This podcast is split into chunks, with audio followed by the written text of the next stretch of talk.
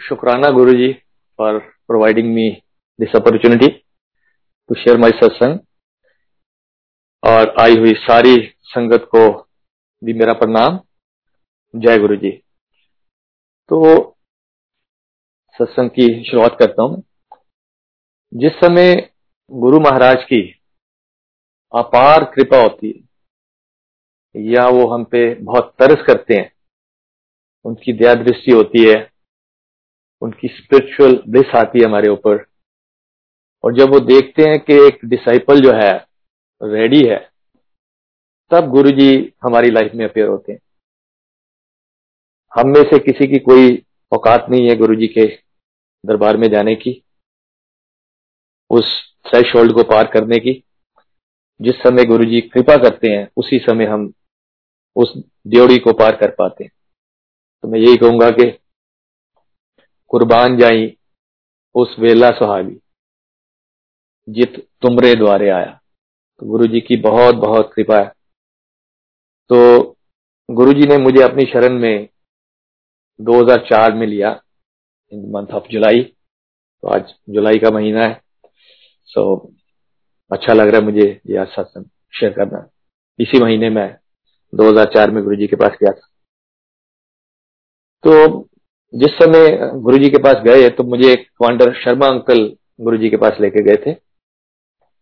और जब हम एम्पायर स्टेट गए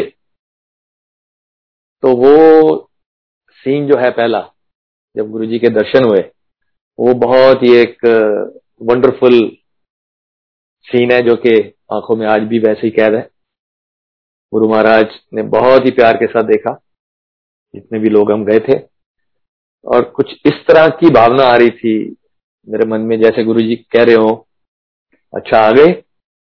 कि जैसे कई जन्मों के बिछड़े होते हैं। और उसके बाद गुरु महाराज अपनी शरण में बुलाते हैं। तो कुछ वैसे वाली प्यार मोहब्बत वाली फीलिंग थी। गुरु जी महाराज के पास गए, माथा टेका, बैठे। एक तो जो वो महाराज के दर्शन है, वो इतना ज़्यादा आनंद था, इतना ज़्यादा आनंद था, इतना मन प्रसन्न हुआ था गुरु जी महाराज के पहले दर्शन करके कि उसको शब्दों में बयान नहीं किया जा सकता। उसके बाद शब्द कीर्तन, उस समय गुरु जी साइड बोर्ड पे बैठे हुए थे, हम सात बजे से पहले गए थे। उसके बाद शब्द कीर्तन शुरू हुए। तो वो एक एक कितना वंडरफुल एम्पायर स्टेट का अगर मैं कोशिश करूँ उसको दोबारा से बयान करने का तो बहुत ही सुंदर वातावरण था, बहुत ही सुंदर। शब्द कीर्तन चल रहे हैं, गुरु महाराज अपनी आसन पे विराजमान है। पिन ड्रॉप साइलेंस चाय प्रसाद सब हुआ। उसके बाद लंगर प्रसाद भी आया। तो जिस समय इतना पिन ड्रॉप साइलेंस होता था कि अगर गलती से चाय के दो गिलास भी आपस में टकरा जाते थे, जब वापस लेते थे उसको तो उसका भी आवाज़ आता तो जैसे क्लास में प्रिंसिपल बैठे हो और बैठ के पढ़ा रहे हो, समझा रहे हो तो कुछ ऐसे वाला इन्वायरमेंट वहाँ पे अपने को देखने को मिला। And I was so happy so happy about it मैं पंजाब से हूँ, गुरबानी से थोड़ा सा पहले भी जुड़ा हुआ था। तो गुरबानी सुन के बहुत ही आनंद आया, बहुत ही ज़्यादा आनंद आया। It was really really wonderful experience लंगर प्रसाद हुआ। उसके बाद हमारा पर्पस जो गुरु जी के पास जाने का था, वो पर्पस ये था कि सेक्टर छप्पन में जब हम लोग आए थे तो इस तरफ़ कोई मंदिर नहीं था। मेरा एक रूटीन होता था मंदिर जाने का रोज, शिव जी पे जल चढ़ाने का। तो यहाँ हमने कोशिश करी, एक ट्रस्ट फॉर्म करी। तो तब कमांडर शर्मा, अंकल और हम योगा प्राणायाम करते थे इकट्ठे। तब उनसे मुलाकात में उन्होंने बोला कि ऐसे हमारे गुरुजी हैं, अगर आप चलो तो ये आपका, उनकी ब्लेसिंग से काम हो जाएगा। तो हमारा पर्पस गुरु जी के पास जाने का वो था। आठ दस ट्रस्ट के लोग थे हम जो, गुरु महाराज के चरणों में गए। वो मुझे बाद में पता लगा कि कई बार तो गुरु जी छह महीने साल साल भी बात नहीं करते थे। We were lucky enough commander Sharma ने ये बोला कि गुरु जी पंजाबी में बात करते हैं तो बात करें तो आप बात कर लेना क्योंकि जैसे मैंने बताया मैं पंजाब से हूँ पंजाबी समझ में आती है। तो लंगर प्रसाद होने के बाद हम गुरु जी को माथा टेकने के लिए गए। तो जैसे उस दिन बात करी उसके बाद दोबारा कभी ऐसी हिम्मत ही नहीं हुई बात करने की। पता लगा गुरु, गुरु जी कई बार छह छह महीने साल साल बात नहीं करते लेकिन उस दिन उन्होंने बात करी भी बात सुनी भी तो हमने प्रार्थना करी ऐसे ऐसे गुरु जी इस काम के लिए आए हैं मंदिर के लिए तो ये आपकी ब्लेसिंग चाहिए। गुरु जी ने कहा ब्लेस्ड तो इतना कह के जब हम लोग बाहर आए तो कमांडर शर्मा काफ़ी खुश थे। वो इतने ज़्यादा खुश थे कि उनके हिसाब से तो मंदिर की ज़मीन भी अलॉट हो गई और मंदिर बन भी गया। क्योंकि वो गुरु जी के बारे में जानते थे पहले से कि उनके मुँह से कोई शब्द निकल गया। तो वो बस समझो कि पूरा हो गया। हमें उस समय अभी उतना नहीं पता था। नेवर दिलेस तो this was our first day और उसमें मन बहुत ज़्यादा प्रसन्न हुआ। टोटल इन्वायरमेंट देख के कि जब लंगर प्रसाद आया तो लंगर प्रसाद चार लोग एक ही थाली में खा रहे हैं। आपको नहीं पता आपके सामने कौन बैठा हुआ संगत में से। तो अब सीन हिंदू मुस्लिम सिख ईसाई सारे सारे सेक्स लोग वहाँ पे देखे। और एक और जो बात देखी कि नौ बजे के बाद जिस समय लंगर शुरू हुआ, साढ़े नौ के आसपास जो है वो, जो पहले शब्द कीर्तन चल रहा था, फिर कुछ भजन चल रहे थे। उसके बाद बीच बीच में वो कुछ गुलाम अली जी की गज़ल, कुछ पंजाबी लोकगीत। तो जिस समय लगे तो मैं ऐसे करके शर्मा जी की तरफ़ हैरान होकर देखा कि शायद वो जो डीजे अंकल है, उनसे कोई गलत कैसेट लग गई। बट आई बस टोल्ड के नहीं। ये गुरुजी महाराज जो है ना, ये आपको जो रास्ता दिखाते हैं, वो रसिक और बैराग, ये दोनों का एक राइट कॉम्बिनेशन देते हैं। कि अकेला बैराग भी जो है वो आपको हिमालय पर्वत पे भेजने के लिए काफ़ी होता है तो आपको सिर्फ़ बैराग भी नहीं चाहिए और अकेला रसिक भी नहीं चाहिए। उसमें फिर आप फंस जाते हैं संसार के धंधों में। तो गुरु जी एक, इन दोनों चीज़ों का एक परफेक्ट कम्बिनेशन देते हैं। तो गुरु जी को पता है कि सात से नौ से ज़्यादा ये शब्द कीर्तन सुन नहीं पाएँगे। तो इसलिए नौ, साढ़े नौ बजे तक गुरु जी उस माहौल को लाइट कर देते। बहुत ही ज़्यादा लाइट तो it was looking like that के किसी पार्टी में बैठे हुए हैं। सो वो फ़र्स्ट इंप्रेशन इतना मज़ा आया, इतना मज़ा आया। उसके बाद घर आ गए। तो before attending this this was basically on twenty ninth of July 2004 उनतीस जुलाई को हम लोग गुरु जी के पास गए थर्सडे के दिन। गुरु जी के पास जाने से पहले शर्मा अंकल मेरे को और मेरी आंटी को, मेरी वाइफ को दोनों को, मदान अंकल के घर एक सत्संग था 25 जुलाई को।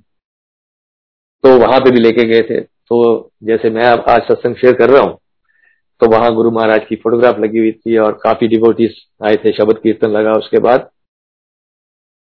डिवोटीज ने सत्संग शेयर करना शुरू करा।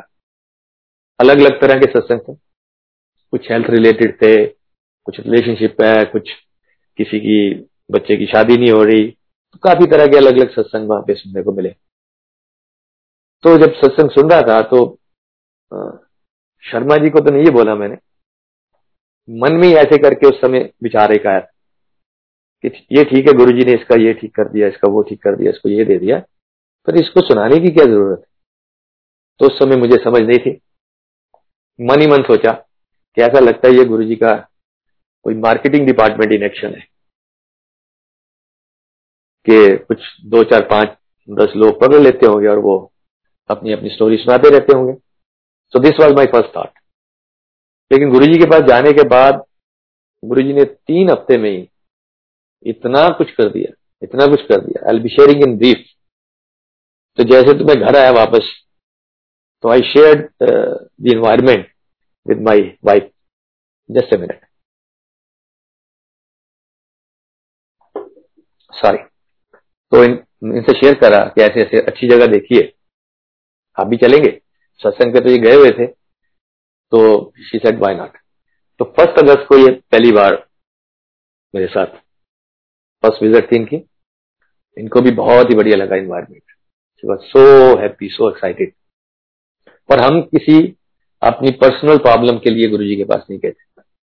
मंदिर रिलेटेड एक इशू था, वो उसके लिए हम लोग गए थे। उसके बाद जगह अच्छी लगी तो आनंद आ रहा था वहाँ पे तो इसके लिए हम लोग वहाँ पे दोबारा गए जब। लेकिन ये हमें बाद में पता लगा कि गुरु महाराज जो है, एक ही नज़र में आपकी हिस्ट्री केमिस्ट्री अगली पिछली सारी वो जान लेते हैं। आपका पूरी जो है, वो आपको स्कैन कर देते हैं। तो हमारी फ़र्स्ट विज़िट जब हँसी की हुई खुशी खुशी हम लोग आए और वही दिन था कि हमें एक ए फोर साइज़ की गुरु जी की एक फोटोग्राफ भी मंदिर से मिल गई। और ये बात भी मुझे बाद में पता लगी कि कमांडर शर्मा अंकल ने बताई कि मे बी उनको एक छोटा फोटोग्राफ मिला था आफ्टर सिक्स मंथ्स तो गुरु जी की ब्लेसिंग रही कि हमारे पास एक ए फोर साइज़ का फोटोग्राफ आ गया। थोड़े थोड़े सत्संग भी सुने थे। लेकिन मैं ऑनेस्ट रहूँगा आपके साथ, ऐसा नहीं हुआ कि उस फोटोग्राफ को घर आके हर घर में एक मंदिर होता है छोटा सा तो मंदिर में नहीं रखा, क्योंकि उस समय वो मेरे लिए भगवान नहीं थे, गुरु थे। मंदिर के ऊपर करके एक जगह भी फ्रेम भी फ्रेमिंग भी नहीं हुई अभी, वो फोटोग्राफ को हमने रख दिया। So after this first visit अब हमारी आंटी की एक प्रॉब्लम छह सात साल से चल रही थी। सो so, उनकी एक गायनी प्रॉब्लम थी एंड्रोम्यूटियोसिस और इस तरह के इश्यूज़ चल रहे थे। कई साल हमने उसके साथ स्ट्रगल करने के बाद 2003 अगस्त में उसकी सर्जरी करा दी। आफ्टर दिस सर्जरी उसके बाद दो तीन महीने आराम रहा लेकिन फिर ऑन एंड ऑफ़ वैसे ही प्रॉब्लम आती रहती। कभी दर्द शुरू हो गया एंड फिर इन्वेस्टिगेशन करते थे। लेकिन इन्वेस्टिगेशन में हमें कुछ मिल नहीं रहा था। इवन एक लास्ट अल्ट्रासाउंड भी कराया नो इशू कुछ नहीं kidney stone no issues muscular pain होगी जी। मतलब प्रॉब्लम ही आइडेंटिफाई नहीं हो रही थी। लेकिन गुरु जी की पहली विज़िट के बाद, एक आध दिन बाद, रात को इनको बहुत ही ज़्यादा स्वेयर दर्द हुई मेरी वाइफ को। इतनी स्वेयर इतनी स्वेयर के, बस ये कह रही कि मुझे उठा लो बस। या ठीक करो या उठा लो। और ये ये भी कह रही कि आप तो कह रहे थे कि गुरु जी की फोटोग्राफ घर आ जाए तो बहुत कल्याण हो जाता है गुरु जी के पास जाके कल्याण हो जाता है। ये मेरी तो प्रॉब्लम बहुत बढ़ गई। एनीवे नेक्स्ट डे हमने फिर डॉक्टर के पास गए लाइन अप करा। जिस, जिसने के सर्जरी के लिए रिकमेंड करा था। और सर्जरी कराने के बाद हमने उसको फ़ाइल दिखाई थी said everything is all right इन्हीं के पास जब वापस गए तो यही फ़ाइल पढ़ने के बाद कहते कि ये एक ओवरी के बारे में इसमें क्लियर नहीं लिखा हुआ, इसका क्या करा इन्होंने? तो उसने एक बैटरी ऑफ़ टेस्ट आठ दस टेस्ट उसने लाइन अप करे। वो टेस्ट होते रहे और शाम तक जो है वो प्रॉब्लम क्रिस्टल क्लियर होकर सामने आ गई थी कि एक ओवरी अभी भी इनकी अंदर थी। हम सोच रहे थे कि जिस काम के लिए सर्जरी करी है, वो खत्म हो गया, लेकिन वो अंदर ही एक बहुत बड़ा एक मास बन गया था। उसकी वजह से ही एक इनकी किडनी थी, वो सोलन होकर डबल साइज़ की थी। लेकिन गुरुजी के पास जाने से करीबन हफ़्ता दस दिन पहले यहाँ गुड़गांव में उमा संजीवनी में हमने एक अल्ट्रासाउंड कराया था और किसी को कुछ नहीं उसमें समझ में आ रही। तो गुरु जी के पास जाने के बाद दूसरे तीसरे दिन इनकी जो है प्रॉब्लम आइडेंटिफाई हो गई। सॉरी कि जो इतनी देर से प्रॉब्लम आइडेंटिफाई नहीं हो रही। एंड डॉक्टर सेट के इन, इनकी एक इमीडिएट सर्जरी और रिक्वायर्ड है। एनीवे anyway, हम लोग रश करे रात को ही हॉस्पिटल के लिए। बाय दैट टाइम जब डॉक्टर साहब के पास गया तो उधर से जनकपुरी साइड में डॉक्टर थे हमारे तो गुरु जी की फोटोग्राफ भी ले गया फ्रेम भी करा ली। और जब हॉस्पिटल जाने के लिए हम तैयार हुए तो गुरु जी की फोटोग्राफ भी हमने साथ में रखी। और रास्ते में सोचा कि चलो गुरु जी की ब्लेसिंग लेके चलते हैं। उस समय हमें प्रोटोकॉल भी क्लियर नहीं थे, कि गुरु जी के पास कितने बजे जाते हैं, कितने बजे के बाद नहीं जाते। ग्यारह, सवा ग्यारह, साढ़े ग्यारह का टाइम था तो सोचा बस दो ही मिनट जाएँगे गुरु जी से प्रार्थना करके। कि ऐसे ऐसे इस काम के लिए जा ले ब्लेसिंग ले लें। सो so, जिस समय हम एम्पायर स्टेट पहुँचे तो अभी जाके बैठे ही हैं। तो ऐसे करके गुरु जी ने इशारा करा। तो मुझे तब तक पता लग गया था कि गुरुजी कई बार छह छह महीने साल साल बात नहीं करते। तो मैंने सोचा किसी पुरानी संगत को बुलाया होगा। दूसरी बार करा। जब तीसरी बार करा तो ऐसे ही साइड से किसी ने कोनी मारी। अंकल ने के गुरु जी आपको बुला रहे तो हम लोग दोनों गए मैं और मेरी आंटी। गुरु जी से हाथ जोड़े प्रार्थना करी कि इस, इस काम के लिए ये सर्जरी के लिए लाइंड अप है इसके लिए जा रहे हैं तो आपका आशीर्वाद लेने के लिए आए ब्लेस्ड तो गुरु जी की ब्लेसिंग लेके हम लोग वहाँ से निकले। तो क्रेडल हॉस्पिटल उस समय खुला था नया नया ग्रेटर क्लाश में। वहाँ एडमिशन हुआ सीनियर डॉक्टर्स की विजिटिंग तो वो आई वहाँ पे लेकिन सारा देखने के बाद दो तीन दिन ट्रीटमेंट करने के बाद उन्होंने कहा कि यहाँ सर्जरी नहीं होगी आपकी सर्जरी अपोलो में होगी। और सर्जरी ज़रूरी है विदाउट दैट और सर्जरी की उन्होंने डेट भी दे दी। इतना क्या है कि जब हम लोग घर आए, दूसरे, तीसरे दिन तो घर आके एक अपॉर्चुनिटी हमें मिली गुरु जी के पास जाने की थर्सडे तो वो समय जिस समय कहते हैं कि जब टफ लाइफ होता है टफ समय होता है लाइफ में तो that is the best time to connect spiritually तो मेरी वाइफ उस समय आंटी जो है, वो शब्द चल रहे थे तो ये मेरे को बता रही कि मुझे और कोई नज़र नहीं आ रहा था गुरुजी और मैं। और गुरुजी से उस समय एक शब्द चल रहा था एक नाम थे आए मन मेरे। तो वो आज भी सुनते हैं तो उसके साथ वैसे ही कनेक्ट कर पाते हैं। तो इन्होंने मन ही मन गुरु जी से प्रार्थना कर दी कि गुरु जी पिछले साल भी सर्जरी हुई है काइंडली इसको मेडिसिन से ठीक कर दो। तो मैंने अपने ढंग से प्रार्थना करी। बाहर आए तो उन्होंने मुझे ये बताया। एनीवे anyway, लेकिन जब हम डॉक्टर्स के पास गए वापस डॉक्टर्स ने उसकी डेट दे रखी थी। उसने बोला नो नो वे ट्रीटमेंट शुरू कर दिया और सर्जरी की डेट उन्होंने फिक्स कर दी. केम बैक अब उस समय एक सत्संग हुआ करता था गुड़गांव में मंथली गुरु जी की आज्ञा से। और इस महीने जो है, अगस्त के महीने 15 अगस्त को गुरु जी ने एक और सत्संग बाडिया आंटी के घर रखवाया। गुरु जी की आज्ञा से। तो जब उस सत्संग में मैं जाने लगा तो आंटी को भी पूछा। तो ये कहती, नहीं, ऐसा नहीं है कि मतलब गुरु जी तो महापुरुष हैं, लेकिन मेरी किस्मत इतनी खराब होगी। आप लोग जाओ, लोग जाके वहाँ अपना अपना वो सुनाएँगे सत्संग कि मेरा ये ठीक हुआ, मेरा ये ठीक हुआ, मेरी तो सर्जरी लाइंड अप है, आप जाओ। तो मैं गया उस सत्संग में।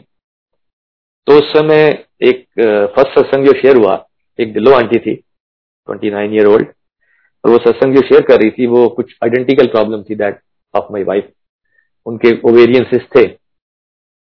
सर्जरी के लिए लाइंड अप थी। किसी वजह से सर्जरी चली बुखार आ गया उनको। और जब दोबारा सर्जरी के लिए लाइंड अप हुए तो डॉक्टर्स ने बोला कि नहीं, आपको कोई सर्जरी रिक्वायर्ड नहीं, आपके सिस्ट ब्रस्ट हो गए हैं यू आर क्लियर ऑफ़ तो आप जाइए।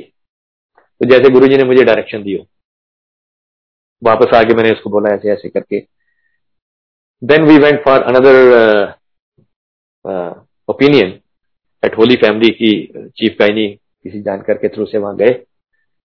तो this was on sixteen of अगस्त तो जब वहाँ जाके भी सारी रिपोर्ट दिखाई, सब चीज़ दिखाया तो उस डॉक्टर की भी सेम ओपिनियन थी, पहले वाली डॉक्टर की। तो एंड ऑफ़ द डे पे जब वहाँ से उठने लगा मैंने डॉक्टर साहब को बोला, मैं कि डॉक्टर साहब, मुझे ऐसा लग रहा है कि कुछ चेंजेस हो सकती तो ये आप दस बारह दिन पुरानी अल्ट्रासाउंड देख रहे हैं। Can we have another ultrasound why not तो एक अल्ट्रासाउंड उसी समय वहाँ करा गया। तो गुरुजी की कृपा मेडिसिन अपनी जगह चल रही थी, लेकिन वो छह सात साल पहले भी हम मेडिसिन बहुत खाते रहे थे। तो गुरु जी की कृपा से वो जो इनका मास अंदर बना हुआ था, वो सेवेंटी परसेंट रिड्यूस हो गया।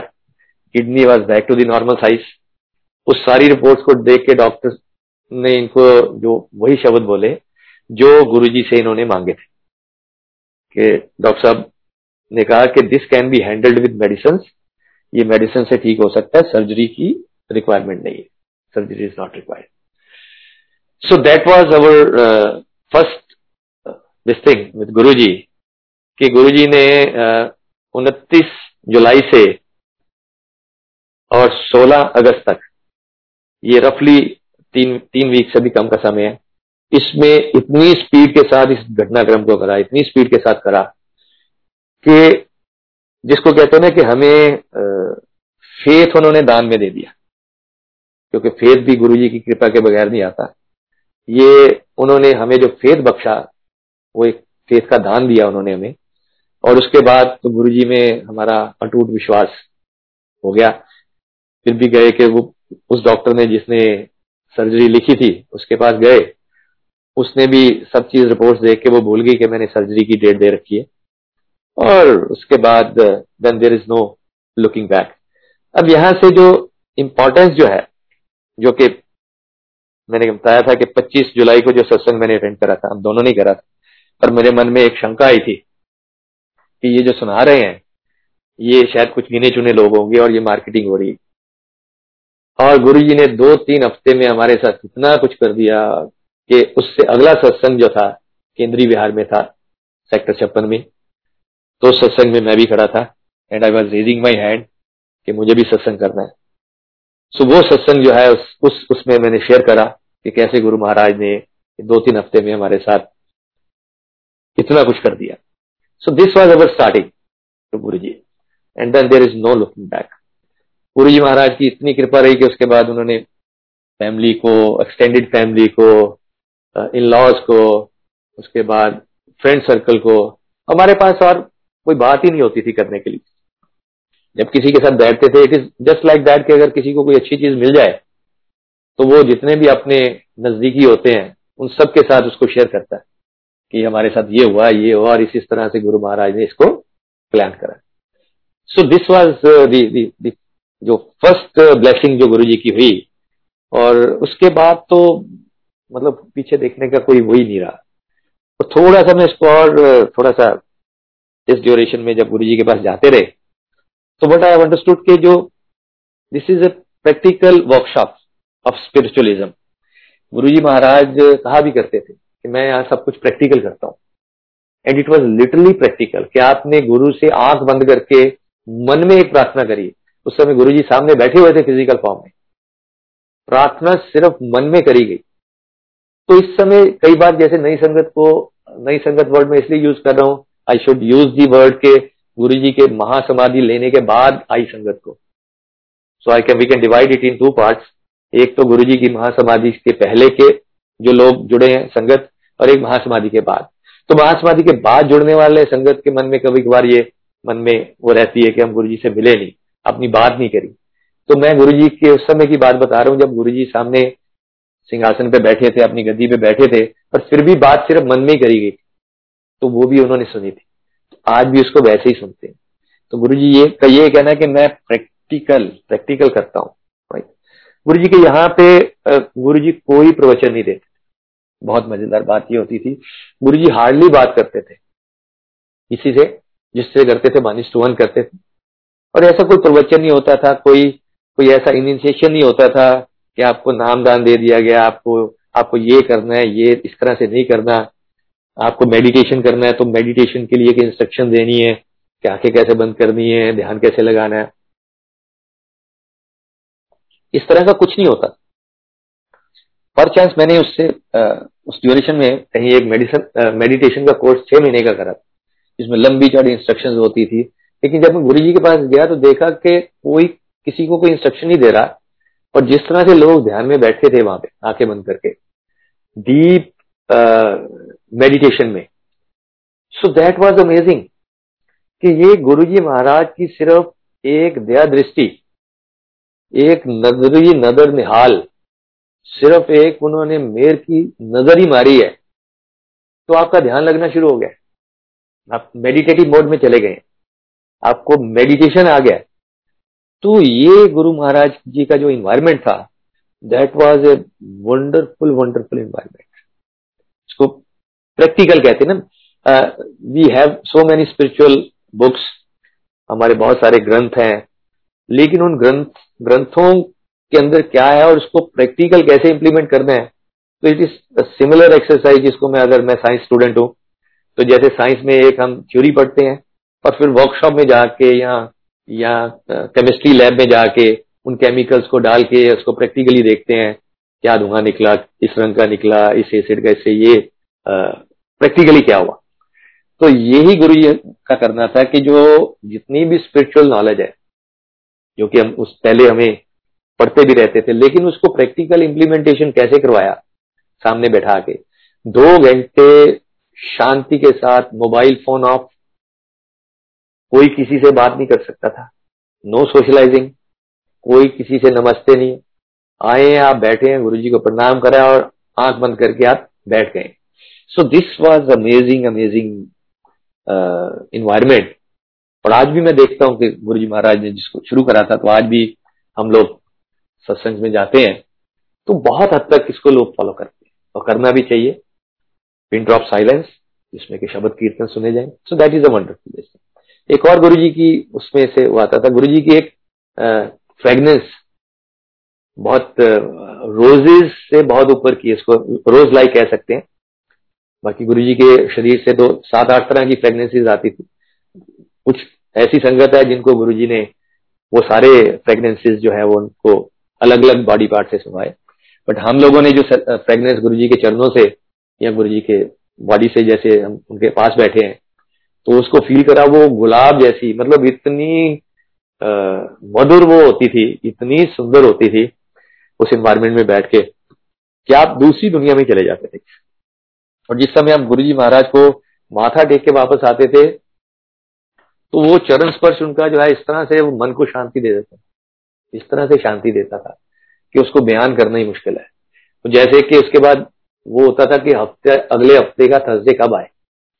समथिंग सिमिलर टू दैट जैसे मोबाइल फ़ोन की बैटरी चार्ज करना है तो ये हमारी लाइफ की बैटरी होती थी उस समय कि हमारी लाइफ जो है गुरुजी महाराज के चरणों में एक बार अगर हम हफ़्ते में माथा टेक आते हैं उस इन्वायरमेंट में बैठाते हैं तो हमें सद्बुद्धि प्रदान करते हैं हमें मन की शांति देते हैं एकदम से कूल कर देते हैं। सो so, वो इतना सुंदर इन्वायरमेंट होता था। और ये फ्रेगनेंस जो है कई बार ऐसा होता था कि जैसे हमारी बेटी कभी नहीं जाती थी तो आंट जब घर आते थे हम तो वो आ, मेरी आंटी की चुन्नी को पकड़ के वो उसको पकड़ के सूंघती रहती इसमें गुरु जी की फ्रेगनेंस आ रही है। और कई बार वो फ्रेगनेंस जो है वहाँ से आने के बाद एक एक दो दो दिन तक नहीं जाती। सो ये गुरु महाराज की, और ये कहते कि ये शिव जी की बॉडी से ये फ्रेगनेंस आती है। तो ये ऐसी फ्रेगनेंस थी और गुरु जी महाराज का ऐसा हो रहा था वॉज़ लाइक ए मैग्नेट कि जो आपसे बात नहीं करते, आपको कुछ कहते नहीं है और हर हफ़्ते आप जो है खींचे चले जाते, खींचे ही चले जाते। So it was perfect combination जैसे मैंने बताया है रसिक का और बैराग का, वो गुरु जी हमें प्रदान करते थे। और जो बख्शिश दी है सारे ड्यूरेशन में गुरु जी ने, ये उनकी कृपा की वजह से, उनकी बख्शिश की वजह से है कि उनके पास जाने के बाद एक तो सबसे इंपॉर्टेंट है वो पीस ऑफ़ माइंड वो पीस ऑफ़ माइंड इस कदर प्रदान करते थे, इस कदर प्रदान करते थे। अदरवाइज़ लाइफ जो है वो बहुत ही टफ एक सिचुएशन आती है, हर एक की ज़िंदगी में। नीच एक पार्ट ऑफ़ द बिज़नेस है। तो वो नीच अपनी जगह होती थी हेल्थ इश्यूज़ अपनी जगह होते थे, लेकिन वीक में जब वो दिन आने वाला होता था, कई बार उस वीक के उस दिन में we use to go on Friday कि सवेरे लगता था, दोपहर तक लगता था, शाम तीन बजे तक लगता था कि आज आंटी नहीं जा पाएगी आज इसकी तबीयत ठीक नहीं है, बहुत ही ज़्यादा खराब लग गई। बट बाय द टाइम जब हम छह, पौने छह तक निकलने वाले होते थे by that time she was perfectly all right और गुरु जी का बार बार बुलाना, अपने सामने बैठ के ब्लेस करना, ये एक, बहुत ही बढ़िया उनकी असीम कृपा रही। गुरु जी का वो आनंद दे देना पीस ऑफ़ माइंड देना, चिंता मुक्त कर देना। तो एक शब्द जो बहुत ही बढ़िया लगता था तो गुरु जी के यहाँ चलता, आज भी चलता है। नानक, चिंता मत करो, चिंता तिसकी है। तो वो चिंताओं से कैसे मुक्त करते हैं? वो उनके चरण शरण में बैठ के तो that is Bakhshish of Guru ji Maharaj. Another Bakhshish of Guru ji Maharaj जब उनके पास हम जाते हैं सो दैट इज़ संगत सो सत्संग और संगत sat means truth sang means company we are in the company of truth और truthful people sangat is a company of truthful people elevated souls जिस समय हम एलिवेटेड सोल्स के साथ रहते हैं, उनके साथ तो वो एक अलग ही इंडक्शन होती है आपके अंदर भी। तो हमारे अंदर भी उसी तरह से जिस समय, जिस तरह की कंपनी में हम रहते हैं तो उसी तरह के थोड़े थोड़े आपके पास वो गुण आने शुरू हो जाते हैं। तो गुरु महाराज की ये असीम कृपा कि उनकी वजह से आप सत्संग में जुड़ पाते हैं। और ये कहना कि एक शब्द जो बहुत ही बढ़िया चलता है, बिन पागा सत्संग न लब्बे। तो सत्संग भी जब तक गुरु महाराज की मेहर ना हो, तब तक नहीं मिलता। तो उनकी कृपा से सत्संग का मिलना उसके बाद आपको जो चेंज ऑफ़ एटीट्यूड होता है लाइफ में, वो प्रदान करना। उससे पहले नॉर्मली हम सबका एक एटीट्यूड होता है। हमारा भी वैसे ही था कि लाइफ में कुछ अगर ठीक हो गया तो मैंने बहुत प्लानिंग करी, मैंने बहुत मेहनत करी, ये मेरे हार्ड वर्किंग का नतीजा है and so and so forth right और कोई सी चीज़ खराब हो गई तो ऊपर वाला मेरे साथ ही ऐसा क्यों करता है? चीज़ें तो मैंने सब अच्छे से प्लान करी थी, सब कुछ हो गया, किस्मत ही खराब है अपनी। और ये मेरे साथ ठीक नहीं होता। गुरु जी के पास आने के बाद ये इक्वेशन रिवर्स हो जाती।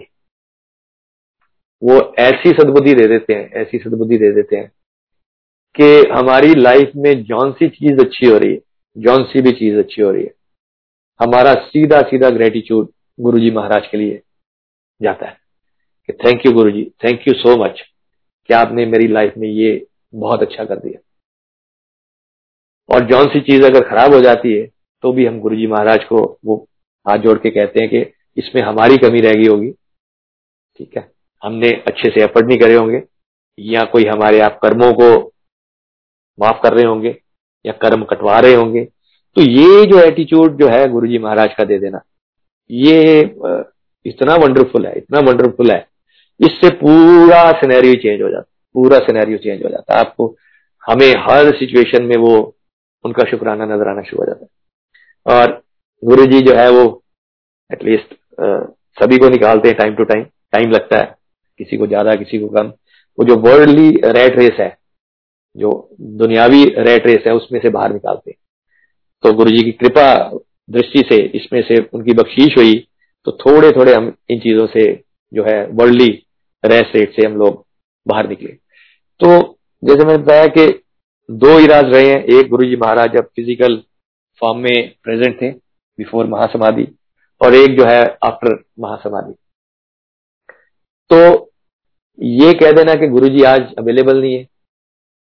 जितने सत्संग उस संगत के पास है जो कि गुरु जी महाराज जिस समय फ़िज़िकल फॉर्म में थे, उससे कई गुना ज़्यादा, एक तो संगत उससे कई गुना ज़्यादा है मल्टीफोल्ड एक्सपोनेंशियल मे भी सौ गुना, दो सौ गुना, पाँच सौ गुना, हज़ार गुना, एक आठ और उन लोगों के साथ जिन्होंने फ़िज़िकल फॉर्म में गुरुजी महाराज के दर्शन नहीं करे, उनके जो सत्संग है, इतने अमेजिंग सत्संग है, इतने अमेजिंग सत्संग है। वन इज़ टू वन गुरु जी बात करते हैं वन इज़ टू वन उनके, उनको डायरेक्शन देते हैं आके, सपने में आते हैं, किसी के थ्रू से डायरेक्शन देते हैं, किसी को कैंसर ठीक करते हैं, किसी किसी के बच्चों का काम करते वो तो कौन सी ऐसी चीज़ नहीं है जो वो नहीं करते। तो ये कहना कि गुरुजी महाराज आज फ़िज़िकल फॉर्म में नहीं है तो वो संगत बहुत लगती है जिन्होंने फ़िज़िकल फॉर्म में देखा है तो मैं ऐसा नहीं मानता। हम सभी बहुत लकी हैं कि गुरुजी महाराज ने हमें अपने चरण शरण में लिया उन्होंने हमें इस लायक समझा कि अपने चरण में लिया मैं क्विकली अब थोड़ा ब्रीफ करूँगा दो इराज के सत्संग। एक गुरु जी के महासमाधि के पहले के और एक गुरु जी की महासमाधि के बाद के। तो एक तो गुरु जी का एक जो बहुत इंपॉर्टेंट शब्द है हम सब सुनने के लिए तरसते थे, बहुत संगत। जब गुरु जी कहा करते थे प्यार के साथ कि जा तेरा कल्याण कर देता। This is this is one word ये सेंटेंस सुनने के लिए हम सब बेताब रहते थे। और एक, जा ऐश कर। तो मेरी ज़िंदगी में ये ये दिन आया पहली बार 8 अक्टूबर 2004 गुरु जी के पास जाने के बाद तो उस दिन गुरु जी ने मुझे जब माथा टेकने के लिए गया तो पूछा नाम पूछा एंड देन ही सेड जा तेरा कल्याण कर दी. एंड 24 अक्टूबर को हमारे घर पहला सत्संग हुआ। सो so, उस सत्संग में अभी भाई साहब को भी हमारे पता लग गया था लेकिन वो जिसको कहते कई बार आप फॉर्मेलिटी से एक आते हैं कि ठीक है सत्संग के लिए बोला तब तक चीज़ें नहीं पता होती। तो ये मैं बताने लगा हूँ कि समय जो है वो गुरुजी डिसाइड करते हैं कि किसको किस समय उनके पास आना है। तो हमारे साथ इतना कुछ जैसे बताया कि तीन हफ़्ते में हो गया था और सत्संग में सब शेयर करा लेकिन आ, फिर भी हमारे बड़े भाई साहब को गुरुजी के पास जाने में करीबन डेढ़ साल का वक्त लग गया। बट नेवर अगर डेढ़ साल बाद गए हैं तो उसमें ये समझना कि वो ब्लेसिंग कम है ऐसा कुछ नहीं है। उनका कनेक्शन कम है ऐसा भी कुछ नहीं है।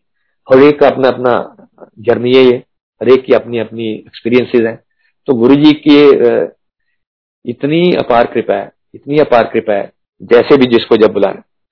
और एक, अगर क्लियर फॉर्म का सत्संग था 2004 में so that was on 26 of December और शायद संगत को, काफ़ी को पता होगा कि उस दिन सुनामी आया था। और ये इस सत्संग की तैयारी काफ़ी देर पहले से चल रही थी। जनरल कपूर अंकल को गुरुजी कई बार कहते थे कि एक सत्संग करना है, मैं दसांगा। कदों करना है। तो जनरल साहब कई बार पूछते थे कि, कब करना है? गुरु जी कहते थे, मैं दसांगा डेट दसांगा तो at last then he decided this date and this was the date और उससे पहले गुरु जी के बहुत सारे भगत, जिनको गुरु जी पर्सनली बोला कि आप, क्योंकि न्यू ईयर ईव का समय था कि बहुत से संगत जो है वो अब्रॉड अपने टूर्स के लिए जा रही थी, अपनी रिकर्शन के लिए जा रही थी। लेकिन गुरुजी ने उनको रोका कि नहीं, इस सत्संग पे आपने ज़रूर आना है। तो ऐसी बहुत सारी संगत थी जिन, जिन्होंने टिकट्स कैंसिल कराई। कुछ एक को मैं भी जानता हूँ मानिस्वान तो उस दिन जब सुनामी आया तो गुरुजी ने डायरेक्ट, इनडायरेक्ट इंडिकेट करा कि इन सब का कल्याण कर दिया। तो उन सबको भी समझ में आई कि अगर गुरुजी ने हमें नहीं रोका होता तो जिस जिस जगह जाके ये इतना ज़्यादा, इतना भयंकर तूफ़ान आया, इतनी डेथ हुई है तो हम लोग उसी जगह पे होते। सो ये गुरु जी के तरीके अलग अलग अपनी संगत को ब्लेस करने के। और एक वो दिन था जिसमें अला मेरी आंटी की ब्लेसिंग हो चुकी थी, लेकिन ह्यूमन बींग है, हमारी कोशिश ये रहती। फिर गुरु जी के पास जाके, फिर से मैंने बोला गुरु जी आंटी है और इसकी इस तरह से सर्जरी गुरु ने आधा सेंटेंस सुनने के बीच में ही Guru ji said I have already blessed मैं ऑलरेडी ब्लेस कर चुके हैं। माता टेका। एंड वो दिन था एक बार गुरु जी ने फिर से वो शब्द दोहराए जायश कर। तो जायश कर का मतलब जो है वो आज लिटरली समझ में आता लिटरली समझ में आता है। कि आपकी लाइफ में क्या हूँ, चाहे क्या नहीं, चाहे क्या तूफ़ान आए रोलर कोस्टर चले, ना चले, ऐश का मतलब है कि आपका जो मन मोटे तौर पे शांत रहे और आप इंजॉय करते रहे लाइफ को। तो गुरु जी महाराज ने वो बख्शा है। नेवर ह्यूमन बींग्स हैं। जिस समय किसी रोड पे चलते हैं स्लिपरी भी होती है गिरते भी हैं। लेकिन गुरु जी साथ हैं तो वो गिरते को उठा भी देते फटाफट। तो दैट इज़ वंडरफुल एक्सपीरियंस जो क्लियर फॉर्म सत्संग का था दैट वाज रियली वंडरफुल जैसे मैंने बताया कि गुरु जी ने uh, सारी फैमिली एक्सटेंडेड फैमिली फ्रेंड्स तो मेरे बहुत क्लोज मित्र एक होते थे।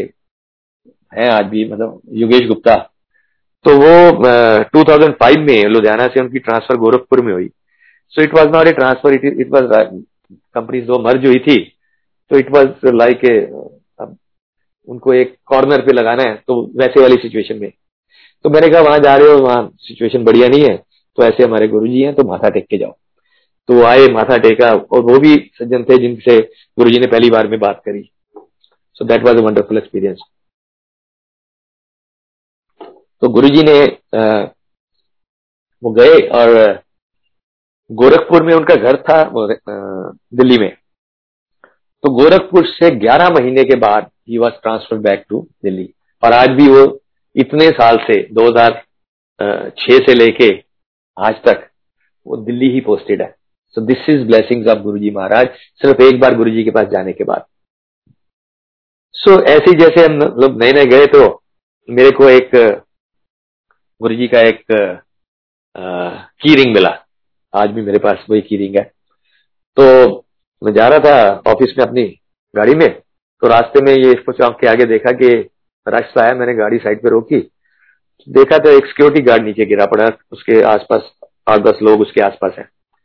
तो मैं मैं भी पास में गया तो उसकी हालत बहुत बुरी थी, ऐसे करके गिरा हुआ, मुँह से खून आ रहा है। तो उसकी आँखें ऐसे टेढ़ी हो रही हैं। तो मुझे लगा, मैंने कहा, ये गया तो मैं उसका थोड़ा सा मुँह खोलने की कोशिश करी। तो वो वापस उसने दांत ज़ोर से पकड़े। तो मुझे लगा कि मेरी उंगली कट जाएगी। तो इमीडिएटली मैंने कार की चाबी निकाली और चाबी के साथ मैंने उसका उसका मुँह खोलने की कोशिश करी। अब चाबी में गुरु जी का की रिंग लगा हुआ था। तो बस इमीडिएटली गुरु जी के तरफ़ ध्यान गया। तो बस for fraction of second fraction of second मेरे मन से एक प्रार्थना निकली। मेरे गुरु जी महाराज, ये बच्चा बड़ी तकलीफ़ में है, कृपा करो। तो ये बात फरवरी 2005 की है। सो मेरा इतना कहना था कि उसके 15-20 सेकंड के बाद ये लड़का लिटरली जंप मार के उठ के खड़ा हुआ। लिटरली खड़ा हुआ जिस समय तो मैंने उससे उसका नाम पूछा, उसने नाम बताया, कहाँ रहता है, वो बताया। तब तक कुछ लोग पानी वानी लेके आ गए थे। जब उसने दोनों चीज़ें बता दी गुरु जी को धन्यवाद करा। गाड़ी स्टार्ट करी और मैं निकल गया। सो so, जिसको कहते हैं कि गुरु जी से आप प्रार्थना करें गुरु जी की फोटोग्राफ नहीं है वो गुरु जी प्रेजेंट है। तो कभी भी आप गुरु जी से वो प्रार्थना करते हैं वो सुनते हैं। Is always always present so that was a मतलब गुरु जी ने ऐसे करके दिखाया कि आपने बोला और उन्होंने विद इन फ्यू सेकेंड्स जम मार के उठा। जब मेरा आ, सबसे पहला कॉल आया था वो कॉल मेरा आया था मेरे बर्थडे के दिन। That was on twenty second July लेकिन वही होता है ना कि जब तक गुरु जी नहीं चाहें तो ये बाद में मैंने बहुत ही ज़्यादा इसके ऊपर तकलीफ़ में रहा कि गुरु जी ने मुझको मेरे बर्थडे वाले दिन बुलाया था। उस समय नहीं पता था तो कमांडर शर्मा को मैंने बोला, हालाँकि ऐसा लंबा चौड़ा हमारा बर्थडे सेलिब्रेशन भी नहीं था। फैमिली है, घर में बैठेंगे केक काटेंगे दैट्स ऑल कोई लंबा चौड़ा फ़ंक्शन नहीं था। तो मैंने बोला कि शर्मा जी, आज थोड़ा सा बिज़ी हूँ अपन नेक्स्ट वीक चलेंगे।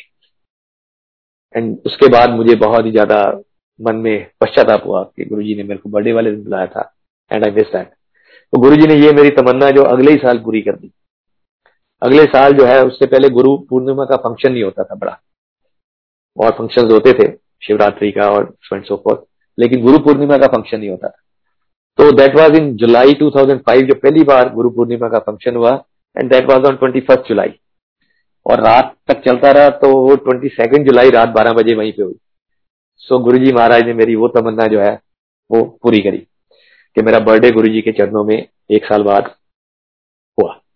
सो लकी है ना सो करते करते जैसे बता रहा हूँ कि हमारे भाई बंधु जुड़ने शुरू हो गए। छोटा ब्रदर मेरा उसको करीबन 2005 मिड में जुड़ गए। सो so, मेरे छोटे ब्रदर की एक बहुत प्रॉब्लम होती थी, उसकी ब्लीडिंग फाइल्स बहुत ज़्यादा बहुत ही ज़्यादा, और कई साल से चल रही तो एक बार वो आए हुए थे नवंबर में तो नवंबर में आए तो वो हम गए बड़े मंदिर तो वहाँ कुछ सेवा चल रही थी। सेवा चल रही थी तो शिव जी की मूर्ति के ऊपर व्यासों की सेवा भी थी। पायलट आंटी सेवा कर रही थी तो जो बैठे तो वो पायलट आंटी ने उनको बोला कि, आओ अंकल इधर आओ, ये लो, ये सेवा करो। तो ये खुश हो गए ले ब्रासो तो एनसीसी में थे तो हम तो चमका देंगे इसको। ये बड़े शौक के साथ गुरु जी की शिव जी महाराज वाली मूर्ति ब्रासो करनी शुरू करी। अब ये करके घंटा भर चमका के कहते, हो गया जी? वो कहे थे कितने हो गया? इधर रहता इधर रहता अगेन एक घंटा। और ये जो सो कॉल्ड जवान आदमी, पसीनो पसीन, बहुत बुरी हालत। और फिर आए, फिर वो कह रहे ये ये यहाँ रहता है। तो लिटरली गुरु जी ने तीन एक घंटे इनसे सेवा ली।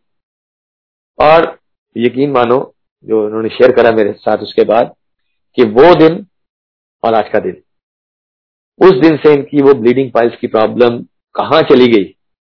तो ये गुरु जी के अलग अलग तरह के ट्रीटमेंट करने के तरीके अलग अलग तरह से सेवा से, जैसे भी उन्होंने सेवा दी। और गुरु जी संगत में बसते हैं, संगत गुरु जी में है। ये बात हमारे फादर साहब को गुरु जी ने 2005 में एम्पायर स्टेट में दिखाई। तो फादर साहब, हम लोग सारे गए थे तो फादर शेयर जब बाहर आए कि आज मैंने क्या देखा कि जब मैं इधर देखता था गुरु जी की तरफ़, सीट पे गुरु जी की तो गुरु जी महाराज, और जब मैं संगत की तरफ़ देखता था तो वो सारे गुरु जी महाराज। तो गुरु जी यशोन के संगत में मैं बसता हूँ। तो जब हम संगत से बात करें, संगत के साथ ट्रीट करें how we have to treat अगर हमें ये समझ में आ जाए कि गुरु जी संगत में बसते हैं so this was a wonderful experience which my dad has one is two one ये कृपा रही। एक बार 2005 की बात है। अक्टूबर में हमारा जाना होता था फ्राइडे, लेकिन गुरु जी की कृपा रही कि उस दिन थर्सडे को कमांडर अंकल ने बोला कि आज जाना है। तो हम लोग करते हैं चलते हैं। मैं, मेरी आंटी हमारे मदर इन लॉ भी आए हुए थे तो हम सारे गुरु जी के वहाँ पहुँचे। So that was the day जब शब्द कीर्तन चलते चलते अचानक से शब्द कीर्तन बंद हो गया। और गुरु जी महाराज ऐसे करके हाथ जोड़ के एक मुद्रा में बैठ गए। तो मुझे तो मज़ा ही आ गया कि गुरु जी भी मेडिटेटिव मोड में चले गए। तो थोड़ी देर बाद मुझे पता लगा कि वो गुरु जी ने अपने हाथ में एक दिव्य प्रसाद प्रकट करा। सो वो दिव्य प्रसाद जो है वो उसके बाद एम्पायर स्टेट में उस समय ढाई सौ, तीन सौ के आसपास संगत होगी। तो वो सारी संगत में वो जितना भी लड्डू आया था, उससे आधा लड्डू करीबन तीन सौ, साढ़े तीन सौ लोगों के बीच में बटा। तो वो जितना भी हमें प्रसाद मिला तो आई कैन आज भी मैं कह सकता हूँ कि मैंने अपनी पूरी ज़िंदगी में ना पहले उस प्रसाद से ना उसके बाद, वैसे वाला कभी भी प्रसाद खाया। जो कि अंदर जा रहा था एकदम से आत्मा को संतुष्ट कर रहा था एकदम से इतनी सुंदर उसमें से खुशबू आ रही थी और जैसे जैसे नीचे उतर रहा था तो ये गुरु जी की कृपा है। तो बाद में पता लगा गुरु जी ने किसी एक का कल्याण करने के लिए वो उस दिन वो दिव्य प्रसाद प्रकट करा था और किसी एक का कल्याण करते करते साढ़े तीन सौ, चार सौ लोगों का और कल्याण कर दिया। So this is all all his blessings this this I witnessed तो जैसे मैंने बताया कि मेरे बड़े भाई साहब को जाने में समय लगा तो लेकिन जब वो गए तो उनका एक एक्सपीरियंस एक बहुत ही वंडरफुल है। बड़े मंदिर में जब हम लोग एक मंडे जाया करते थे तो बड़े मंदिर में जैसे वो मंडे गए तो एक तरफ़ गुरु जी का सिंहासन है सेंटर में शिव जी की मूर्ति है तो वो गुरु जी की सिंहासन में माथा टेक रहे थे। देखा कि और संगत एक आई, उन्होंने पहले शिव जी की मूर्ति पे माथा टेका, फिर गुरु जी के सिंहासन पे माथा टेका। तो ऐसे इनके मन में एक छोटा सा वो प्रश्न आ गया कि पहले गुरु जी को माथा टेकना चाहिए शिव जी को? बाहर आए समोसा प्रसाद और चाय प्रसाद हो गया। उसके बाद वहीं जब वापस गए, ये शिव जी की मूर्ति पे माथा टेक गए। तो मेरी डॉटर और इनकी डॉटर दोनों थी साथ में। तो ये शिव जी की मूर्ति पे माथा टेकने के बाद, उसके बाद वहीं खड़े दो तीन मिनट तक देखी जा रहे एंड देन ही शेयर्ड वहीं से, कि मेरे ऐसे ऐसे करके मेरे मन में एक शंका आ गई थी, कि इधर माथा पहले टेकू या इधर? तो कह रहे, जब मैंने शिव जी की मूर्ति पे माथा टेका तो वट आई सीन कि गर्दन से नीचे नीचे तो शिव जी महाराज है। और जो फेस है, वो गुरु जी महाराज का तो गुरु जी ने दो से तीन मिनट तक उनको वहाँ पे दर्शन दिए, कि आप यहाँ पे माथा टेक लो या यहाँ पे टेक लो। यहाँ पे भी मैं हूँ और यहाँ पे भी मैं हूँ। So this is this is amazing experience और जैसे मैंने अपनी आंटी का बताया कि एक मेजर प्रॉब्लम से निकाला, इसी तरह से मेरे को टाइम टू टाइम 2006 में मेरे को हेपेटाइटिस हो गया था। उस हेपेटाइटिस के दौरान जो है, घर में जो है, वो मैं खाता था, वो घिया खाता था और उसमें बिल्कुल हल्का सा नमक और कुछ मर्च मसाला नहीं नथिंग लेकिन जब थर्सडे के दिन लंगर करने जाते थे गुरु जी के पास तो उस लंगर प्रसाद में जो भी मिलता था इंक्लूडिंग कभी कभी मिर्ची वाली चटनी और जो भी राजमा, जो सब चीज़ें जो मेरे को मना थी, इनको खा के मेरी हालत खराब हो जाती। वो गुरु जी प्रसाद में मुझे सब खिलाते थे और मेरे को खा के कोई प्रॉब्लम नहीं होती। लेकिन बाकी वीक में मुझे वही सब खाना पड़ता था। लेकिन गुरु जी की कृपा, बस उस लंगर प्रसाद को खा के जो भी मेडिसिन चली तो उनकी दया दृष्टि that I came out of that problem very short time sorry 2006 में गुरुजी महाराज जो है, वो गुड़गांव में विज़िट करा था। तो दैट इज़ अनदर टाइम उस समय जनरल कपूर अंकल जो है, वो आर आर हॉस्पिटल में हॉस्पिटलाइज थे और वहाँ से उनको छुट्टी नहीं मिल रही थी। तो उन्होंने बहुत इंसिस्ट करा कि नहीं गुरु जी का सत्संग है गुड़गांव में, मुझे जाना ही जाना तो एज ए स्पेशल केस वहाँ से छुट्टी उन्होंने ली इस कंडीशन पे साइन करके कि भी मैं वहाँ से, यहाँ से जाऊँगा सत्संग से सत्संग से सीधा वापस आके आप लोगों के पास वापस भर्ती हो जाऊँगा। तो as a very special case उनको परमिशन मिली। तो जनरल साहब वहाँ आए। तो जनरल साहब गुरु जी महाराज ने ब्लेस करा, पूरे गुड़गांव को ब्लेस करा। और गुरु जी ने उस समय जनरल अंकल को अपना नारियल पानी का भोग लगा के गुरु जी ने वो प्रसाद दिया अंकल को और अंकल को लंगर प्रसाद गुरु जी ने थाली में करके थोड़ा और वो प्रसाद भी दिया। तो मैं सल्यूट करता हूँ जनरल साहब को। आज हमारे बीच में वो फ़िज़िकल फॉर्म में नहीं है बट उनका वो पर्सनैलिटी कहें, उनका व्यक्तित्व कहें मतलब इतना इतना सुंदर कि अदरवाइज़ गुरु जी महाराज अपना कोई इस तरह का प्रसाद दे तो आदमी की ये तमन्ना होती कि सारा का सारा इसको मैं खा लू। और वो भी जो बीमार थे उनके लिए ब्लेसिंग्स थी। तो आई स्टिल रिमेम्बर के जनरल साहब ने वो आ, हमारे साथ शेयर करा। मेरी आंटी के साथ और संगत के आसपास कुछ लोग थे तो उन्होंने वो लंगर में से वो हम सब के साथ वो थोड़ा थोड़ा प्रसाद शेयर कर। So that was a amazing feeling मतलब गुरु जी के ऐसे भक्तों को सल्यूट करने को मन करता है। So that was one of the incidents जो मेरे को जब गुरु जी फ़िज़िकल फॉर्म में गुड़गांव आए थे तो मुझे याद है आज भी। और उस समय गुरुजी ने फिर आ, बोला था जो जनरल साहब ने अपने लाइट ऑफ़ डिविनिटी में भी मेंशन करा कि new life given to general साहब। उस समय गुरुजी ने दो हज़ार छह में गुरुजी ने एक्सटेंड करी लाइफ जनरल साहब की। So that is wonderful wonderful feeling और मेरी बिटिया जो है उस समय वो उस सत्संग में नहीं आ पाई। उसके स्कूल में कोई फ़ंक्शन चल रहा था। लेकिन गुरुजी उस रात उसके ड्रीम में आए। जैसे मैंने ज़िक्र करा एक बार, रसिक और बैरागी गुरु जी का। तो गुरु जी जब जब से हम गुरु जी के पास गए तो न्यू ईयर के फ़ंक्शन जो है हमारे गुरु जी के पास ही होते थे। थर्टी फ़र्स्ट ऑफ़ दिसंबर तो गुरु जी के यहाँ शब्द कीर्तन भी चलना और जब खत्म हो जाना, उसके बाद आ, कुछ नंबर चलने पंजाबी नंबर भी चलने डांस भी होना जब न्यू ईयर पे। और गुरु जी संगत को पूरी को डांस करने के लिए कहते थे।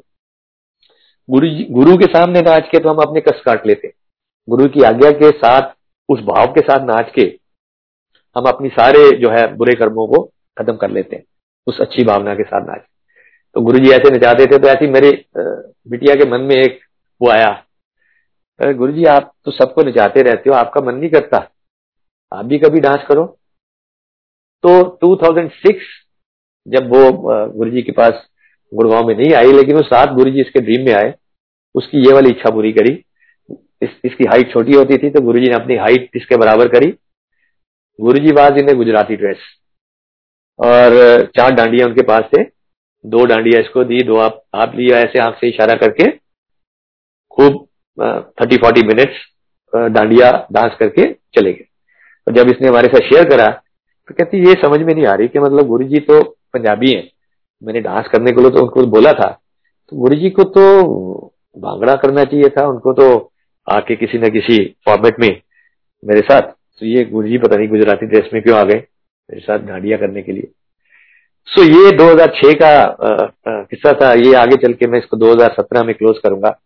सो कहने का ये मतलब है कि कभी कभी गुरु जी के जो बातें हैं, आपको 10-11 साल बाद भी समझ में आती तो इस ड्रीम का आगे चल के रिलेशन हमें 2016-17 में जाके समझ में आया, विचार शेयर लिटल लेटर सो जो फ्रेगनेंस की बात कर रहा था मैं तो गुरु जी की फ्रेगनेंस पहले कभी कभार लगता था जब शुरू शुरू में आप जाते हैं कि शायद कोई सेंट होगा ऐसे वाला जो बहुत स्ट्रांग होगा, जो कि छिड़क दिया होगा अंदर और उसकी ये आती रहती है। लेकिन जब कभी आपको ऐसी जगह पे जाके वो फ्रेगनेंस आए जहाँ दूर दूर तक आप ना सोच सके। तो मेरी बिटिया को और हम लोगों को जाके 2006 में जब हम एक बार सोलन में थे और हम लोग सारे फ़ूड पॉइजनिंग होगी, बहुत बुरी तरह से बीमार थे और उसके आसपास कोई किसी प्रेगनेंस के आने का कोई किलोमीटर में कोई मतलब नहीं था जहाँ हम रुक रहे थे। गुरु जी की फ्रेगनेंस जो वो गुलाब की एक टिपिकल फ्रेगनेंस गुरु जी की होती। तो वो फ्रेगनेंस वहाँ पे गुरु जी की आई जब हम बहुत बीमार थे। गुरु जी की प्रेगनेंस आने का मतलब है कि गुरु जी खुद फ़िज़िकल फॉर्म में आए हैं, आपको नहीं नज़र आ रहे, उनकी प्रेगनेंस आ रही है टू ब्लेस यू और उसी रात जो है एक ड्रीम आता है, जिसमें हम लोग जो है एम्पायर स्टेट में है, हमने लंगर किया, और अगले दिन से हम सबकी तबीयत जो है, वो बेटर होनी शुरू होगी so this is about the presence of Guru ji Maharaj. तो उनके, कैसे बयान करें देन मैं 2007 में जो बिटिया के साथ एक बार, एक मंडे को हम लोग बड़े मंदिर गए तो that was a pleasant surprise Guru ji कभी कभी बड़े मंदिर में वैसे फ़ंक्शन पे जाते थे, लेकिन मंडे या इस तरह से कभी कभी तो हमारे लिए वो फ़र्स्ट अपॉर्चुनिटी थी। गुरु जी जब बिना किसी फ़ंक्शन के हमने उनको वहाँ पे मिले तो पता लगा गुरु जी आ रहे गुरु जी आ गए। और गुरु जी बैठे हुए हैं लॉन में बातचीत हो रही है, हम लोग पच्चीस, पचास मैक्सिमम सौ संगत होंगे। प्रसाद वगैरह मिल गया, बैठे, बातें हो रही है। तो ऐसे ही मेरी बिटिया ने मेरे को बार बार वो कोनी मार रही थी कि जाओ बात करो बात करो। हम गया गुरु जी के पास, अभी मैंने हल्का सा मुँह खोला ही था, बिटिया भी मेरी साथ थी। मैं कहा गुरु जी एनो गुरु जी ने ज़ोर से डांटा। किन्नी बड़ी क्या पुछीदा नहीं। पूछ के काम खराब कर लोगे। राइट मैंने इमीडिएटली बेटी की तरफ़ देखा, मैंने कहा क्योंकि मैं हार्डली इतने, जैसे दो तीन साल हो गए थे, हार्डली गुरु जी से कोई इस तरह से बात पूछी। तो अब जब हम मुड़ने लगे तो गुरु जी ने देखा बिटिया का चेहरा तो उसको कहते, छोटे मंदिर पूछ ली, एम्पायर स्टेट छोटे मंदिर पूछ ली। And this was fourteen of May and मेरी बिटिया का बर्थडे होता है सिक्सटीन ऑफ़ मई तो उसके बाद अठारह मई को हम लोग गए तो इसको फिर ये हो रहा है कि गुरु जी उस समय हमने डिसीज़न ये लेना था कि इसको इंजीनियरिंग करें या इसको पायलट बना दें तो उसको ये था कि गुरुजी से जब तक नहीं पूछ लेते मेरे को भी यही था तो उसके बाद ही इसके ऊपर डिसीज़न लेंगे। और ये उस दिन फिर मनी मन प्रार्थना करी जा रही है गुरु जी आप मेरा बर्थडे है मेरा बर्थडे गिफ्ट दे दो आ, मेरी बात आज कर लेना। तो मैंने वहाँ जाके भी बोला एम्पायर स्टेट की नहीं बात नहीं करेंगे। देन शी इंसिस्टेड कि नहीं ने बोला तो था कि आप छोटे मंदिर पूछ लेना।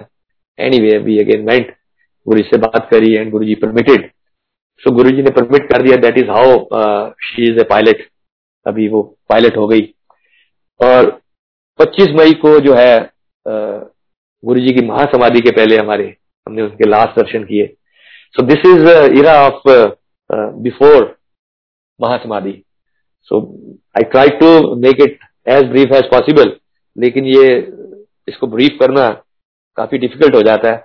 आ, uncle ah, uncle ji uncle ji uncle can for how much time I can continue more uncle आप कंटिन्यू कीजिए। Alright thank you okay please so this is this is era when Guruji physical form में। और उस समय भी गुरुजी ने physical uh, form छोड़ने के पहले मेरी डॉटर को जो है पहले एक सपना दिखाया। जिसका कि मतलब हमें बाद में समझ में आया। वो ऐसे एक दिन उसको सब, उसको आता है एक ड्रीम कि वो गुरु जी की सेवा में है नेपाल स्टेट में। और गुरु जी अचानक से उठ के कहते हैं कि अच्छा मैं अब ऊपर जा रहा हूँ और कोई भी आए, कोई फ़ोन आए, किसी से सबको कहना कि आई एम नॉट अवेलेबल गुरु जी महाराज ऊपर चले गए। एंड सब्सिक्वेंटली किसी संगत का फ़ोन आता है। And he was very desperate बहुत उसकी कोई टिपिकल कंडीशन थी या उसके फैमिली की कि मेरा गुरु जी से बात करना बहुत ज़रूरी है। तो जैसमिन टोल्ड के मैं फिर ऊपर गई ये बताने के लिए। तो व्हाट आई हैव सीन कि गुरुजी सामने नहीं है। और गुरुजी है तो गुरुजी एक ग्लास के पीछे है।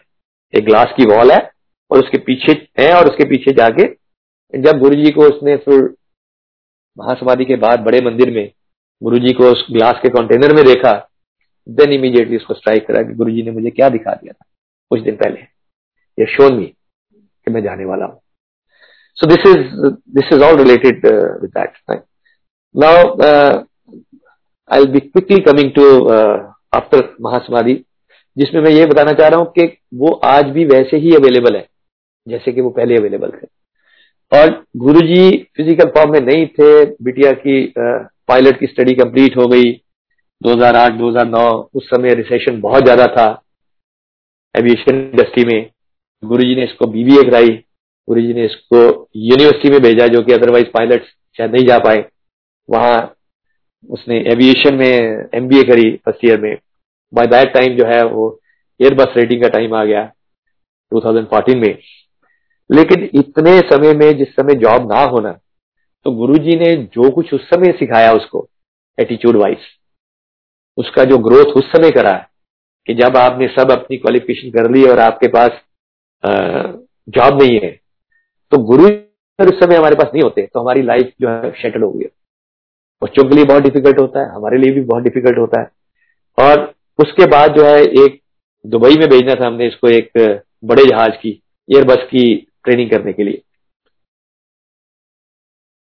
गुरु जी की ऐसी कृपा रही कि जिस कंपनी में वहाँ इसको भेजना था 2014 में वही कंपनी गुड़गांव में आके स्टेब्लिश हुई और गुड़गांव में आके वही सारे सिमुलेटर्स और जहाज़ की, बड़े जहाज़ की ट्रेनिंग एयरबस की, वो गुरुजी ने इसकी गुड़गांव में कराई।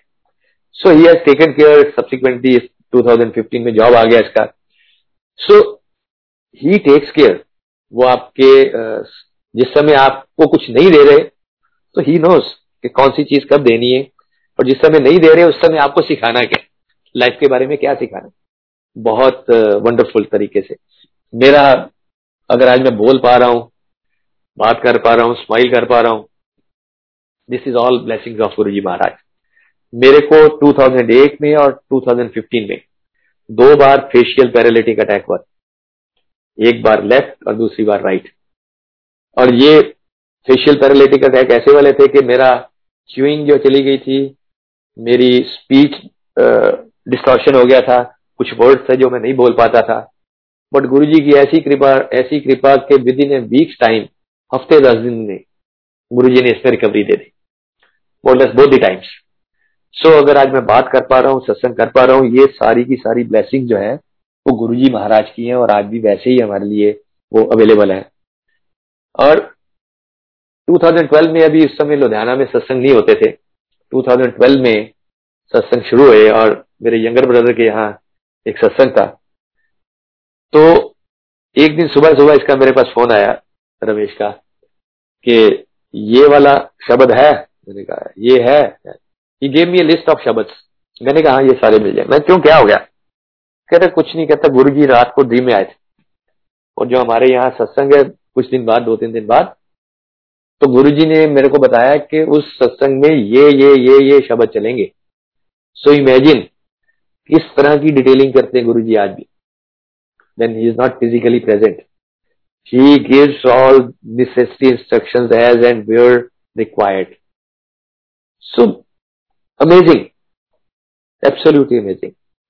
इस रमेश की बेटी हमारे पास आई थी 2011 में देवयानी फॉर आईआईटी की तैयारी करने के लिए फिटजी में उसका एडमिशन हुआ आईआईटी में वो वो भी ऐसा भगत है गुरु जी का तभी मैं कह रहा हूँ, छोटा हो, बड़ा हो, आगे आए, पीछे आए, कोई इश्यू ही नहीं है। हर एक की गुरु जी कहा करते थे कि कौन केड़ी क्लास है, वो मैं जानता।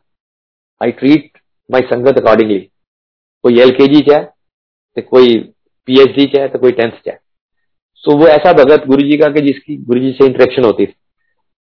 जब वो आने लगी यहाँ लुधियाना से तो गुरु जी ने उसको इंटरेक्शन करके बोला, तू जा रही वहाँ पे? तेरा रिज़ल्ट जो भी हो, मेरे से नाराज़ नहीं होना। ओके गुरु जी आ गई एक साल बाद उसका रिज़ल्ट वॉज़ नॉट अप्रोप्रिएट उसकी एडमिशन नहीं हुई आईआईटी में। तो वो नाराज़ होगी गुरु जी से, छोटा बच्चा। अब वो सो रही है तो गुरु जी आ जाते उसके पास ड्रीम में। उठ के बैठ गई। मैंने तो बात ही नहीं करनी आपसे। आप इतना छोटा सा काम नहीं करा सकते। आईआईटी में मेरी एडमिशन नहीं करा सकते। इतने बड़े बड़े काम करते हो। एनी वे सॉर्टेड आउट उसके बाद उसकी एडमिशन हुई जाके बठिंडा में सिविल इंजीनियरिंग जिस समय उसका फिफ्थ सेमेस्टर आ गया तो गुरुजी ने फिर उसके साथ इंटरेक्ट करना शुरू करा और उसको कहते छड़ दे कहते नहीं पढ़ना। गुरु जी मेरा फिफ्थ सेमेस्टर आ गया दो तीन सेमेस्टर बाद मेरी इंजीनियरिंग पूरी हो जाएगी। नहीं ऐसे नहीं पढ़ना छाड़ दे। एनी anyway, मैंने बात करी ब्रदर के साथ तो ब्रदर टोल कि ठीक है गुरुजी ने बोला तो छोड़ो।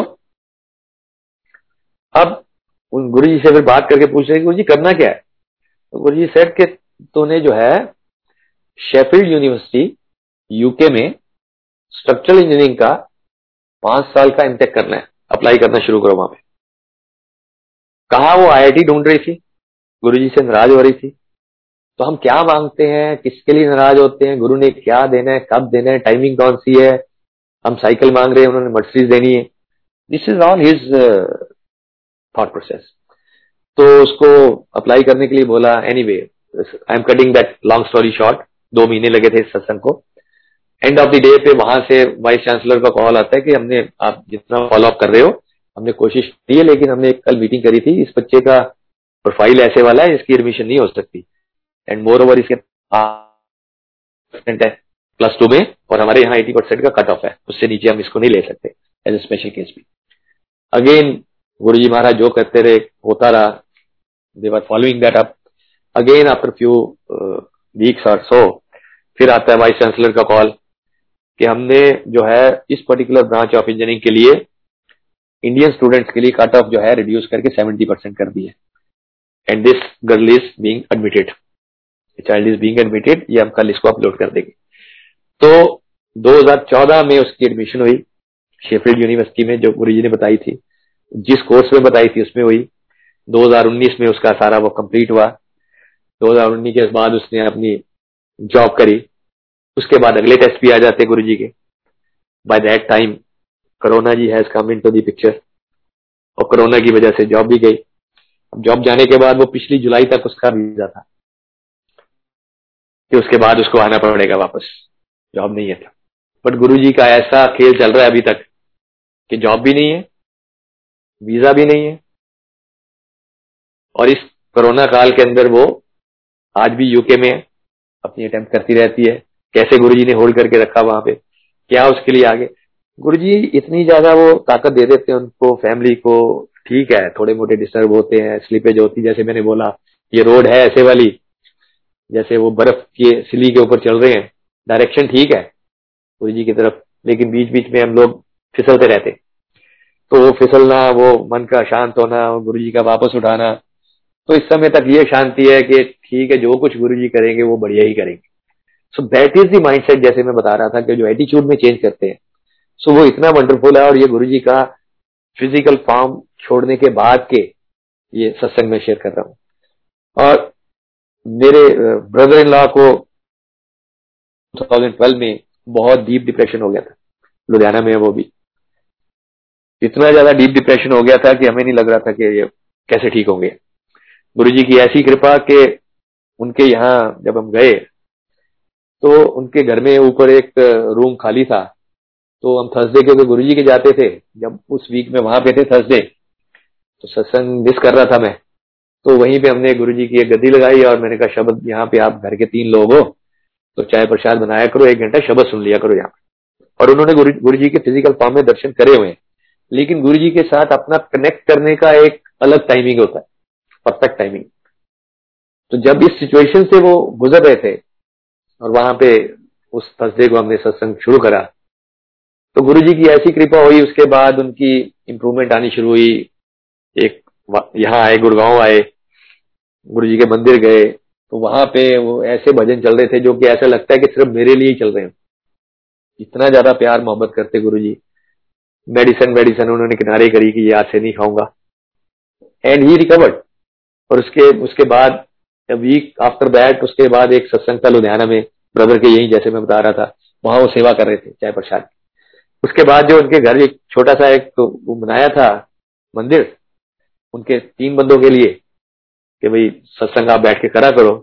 गुरु जी के तरीके अलग अलग हैं। गुरु जी ने उसको एक्सपेंड करके बड़ा कर दिया है। उसमें अब अब तो कोरोना की वजह से नहीं है बंद होता है। अदरवाइज़ वहाँ पे डेढ़ सौ दो सौ के आसपास संगत गुरु जी ने भेजनी शुरू करी। और अलग अलग लोगों की अलग अलग तकलीफें। किसी का कैंसर ठीक हो रहा है किसी की शुगर ठीक हो रही है किसी की प्रॉब्लम जो जो जैसे हल होती है। तो गुरु जी के ये तरीके हैं उसको सॉल्व करने के। So this is absolutely amazing पर जैसे मैं बता रहा था कि जैसे जॉब नहीं आई कैसे गुरु जी मैसेज भेजते हैं बिटिया के लिए? तो एक बार uh, सुधा uh, सदा सदा आंटी जो है तो सदा मासूम। तो 2015 की बात ही है। उससे थोड़ी देर पहले की जब तक इसकी जॉब नहीं आई तो एक दिन आंटी का मेरे पास फ़ोन आता है सवेरे कि, अंकल, मेरे को एक रात ड्रीम आया था अगर आप बोलो तो मैं शेयर करूँ? तो yes aunty by not please share it तो वो कहते कि ऐसे ऐसे रात में सपना देखा कि ऐसे किसी ऐसी जगह पे हूँ, जहाँ गुरु जी हैं और गुरु जी बहुत सारे पेटल्स हैं रोज पेटल्स और मुझे कह रहे हैं, एक शावल के साथ कि इसको नीचे फेंक। ये मैंने अपनी संगत के ऊपर डालने हैं तो मैं उसके साथ उसको फेंक रही हूँ। और फिर गुरु जी पूछते हैं कि तुझे पता है ये किस बैठी हुई है? कहती गुरु जी नहीं। कहते, ये ये जेट प्लेन है। अच्छा गुरु जी तो कहते, तेरे को पता है कौन चला रहा है? वो आंटी कहती, नहीं गुरु जी मुझे नहीं पता। कहते पायलट आंटी चला रही।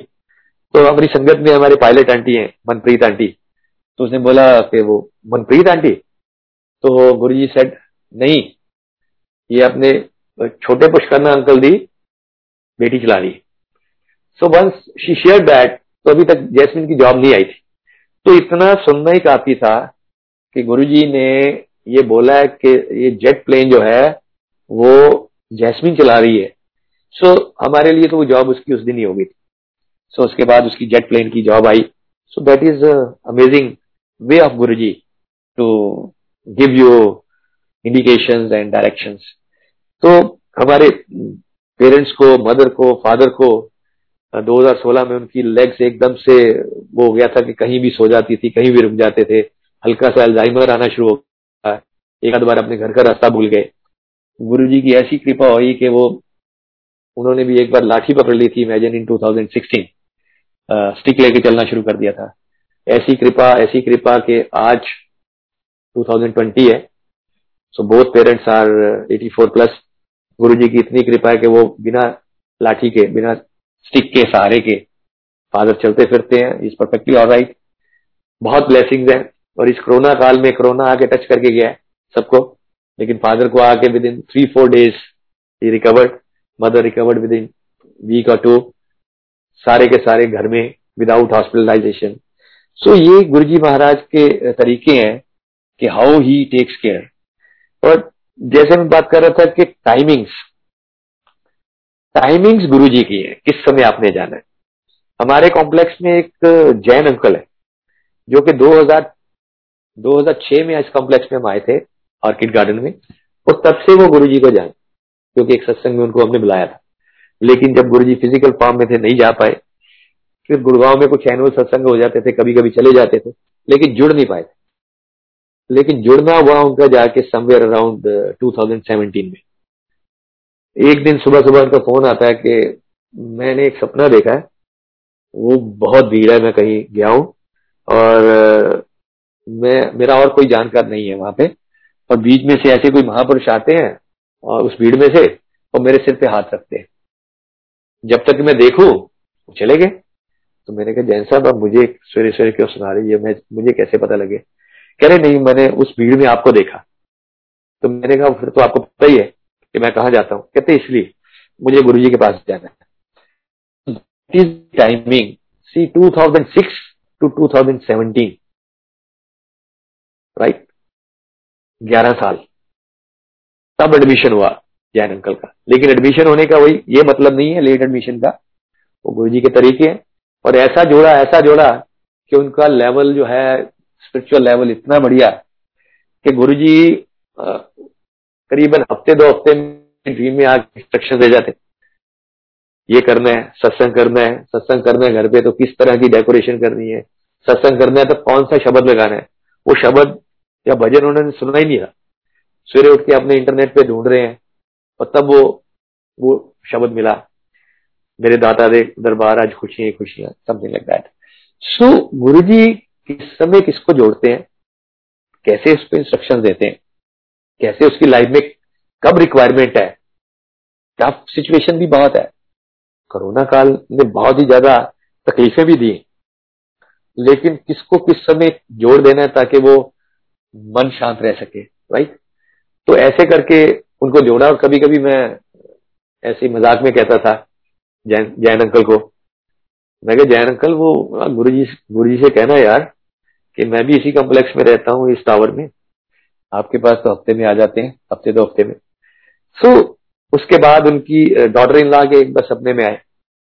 और उनसे आके वो, कहते कि मेरा मेरी चाह कितने है तो मेरे से फ़ोन करके सवेरे पूछते हैं कि ऐसे ऐसे करके गुरु जी आए थे वो पूछ रहे तो मैंने पूछा आप, आप चाय प्रसाद का भोग लगाते सवेरे चाय चाय देते गुरु जी के लिए? कहते नहीं हम तो जैन ही हमें तो ये सब पता नहीं तो मैंने कहा, वो गुरु जी को, आप जो भी खाते हैं, जो भी बनाते हैं तो गुरु जी को उसका भोग लगाया करो। अगर आपने फोटोग्राफ रख ली गुरु जी के घर पे, मंदिर बना लिया है तो ये गुरु जी प्रेजेंट है। तो उनको वैसे ही आपको ट्रीट करना चाहिए, जैसे कि गुरु जी महाराज फिजिकली बैठे हुए तो this is the amazing ways of Guru ji Maharaj. सो जैसे मैंने बताया कि टफ टाइमिंग आए हैं कोरोना की टाइमिंग आए हैं, इसमें बहुत ही टफ सिचुएशन आई है, बहुत कुछ सिखाया गुरु जी महाराज ने। बहुत संगत के लिए बहुत टफ भी रहा है। लेकिन अब स्थिति ऐसी आ गई गुरु जी की कृपा से कि ये कंटिन्यूस प्रोसेस है। गुरु जी के पास जो जर्नी है, ठीक है फिसलते भी रहते हैं, हम खड़े होते रहते हैं। गुरु जी के गुरु जी कहते थे कि तुम लोग गंदी नाली के कीड़े हो। मैं तुमको धो धो के साफ़ करता हूँ और तुम वापस फिर उसी नाली में चले जाते तो इट इज़ लाइक स्लिपिंग हम लोग स्लिप करते रहते हैं। थोड़ा सा ठीक रास्ते पे चलते हैं फिर स्लिप करते हैं फिर उठाते हैं फिर चलते हैं। तो ये एक प्रोसेस है जैसे जैसे वो हमें हमारी गंदगी साफ़ करते रहते हैं हमें अच्छा बनाने की कोशिश करते हैं हमारे जो है वो आ, कर्म जो है हमारे कर्मों को वो काटते रहते हैं।